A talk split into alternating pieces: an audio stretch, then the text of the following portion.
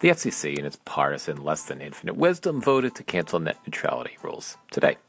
Now everyone knows this. I'm sure you've all heard the news already. I mean, nobody really comes here for news because I'm not a credible news place.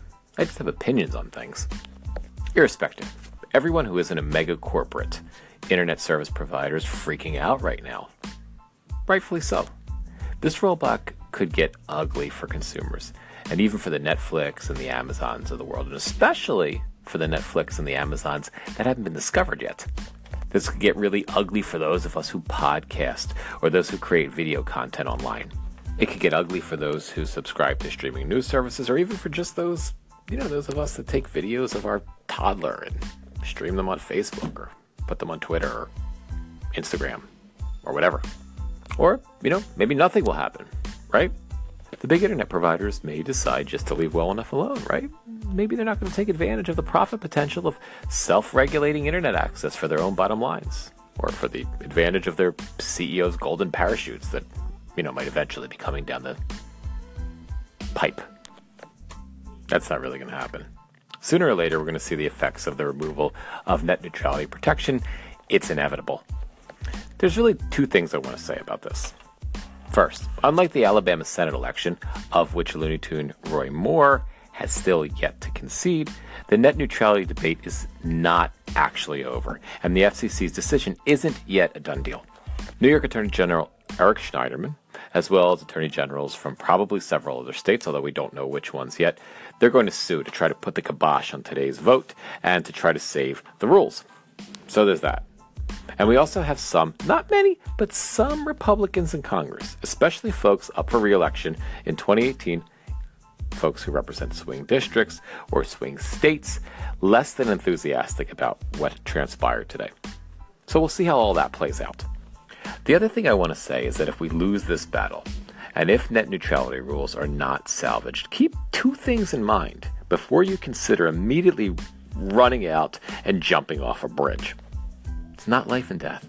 It's going to suck and it's going to hit all our pocketbooks, but we still have a lunatic in the president's office who has access to the nuclear football, and that's a bigger problem. And just like rules are overturned by one administration, they can be re implemented by another. And at this time, I really doubt Congress is going to attempt to deal with this issue in any way or do anything legislatively that would be difficult to overturn, especially now that Doug Jones is coming into the Senate and Republicans are going to have to work really hard, which is something they really don't want to do, to get anything particularly asinine done. They no longer have the numbers to do that. They sort of do, but they kind of don't at the same time. And, and I know all my liberal friends are going to freak out when I say this, but among other things, I'm an entrepreneurial type thinker. I will fight like hell to save net neutrality in whatever way I can. But if in the end I lose the battle, at least if I lose the battle for a while, I'm going to find a way to adjust. We always have to adjust. Even if we win today, big telecom isn't going to stop. They've been fighting this for, I mean, it hasn't been around for years and years, but since it's been around, they've been fighting it. They're always going to be looking to squash these rules. And sooner or later, if not now, they're going to succeed. And then sooner or later, we should be able to succeed to get those rules back in place.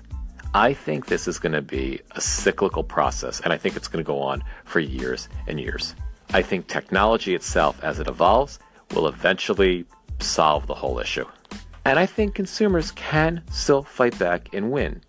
First, by getting off your ass and voting if you don't. Next to Donald Trump, this is also the kind of shit that can happen when you sit out an election. If you're an avid gamer and next year you find yourself having to put out a shitload of money to Comcast for the extra bandwidth you need to play Overwatch or Diablo 3, make sure you get off your ass and vote for a candidate who supports net neutrality in 2018. And also remember, even the big corporations need customers. And actually, they need tons of customers. They need gazillions of customers. So don't just take it from them. Verizon needs to compete with Comcast, who needs to compete with AT&T, who needs to compete with whoever. If you need to switch providers every month, yes, it's a pain in the ass, but we might have to do it in order to get the best rates. And if millions of people do it, we will actually win. And one last very important thing. Absolutely. pay no attention to Donald if and when he talks about net neutrality. He doesn't understand any of it. Not a bit. Literally nothing.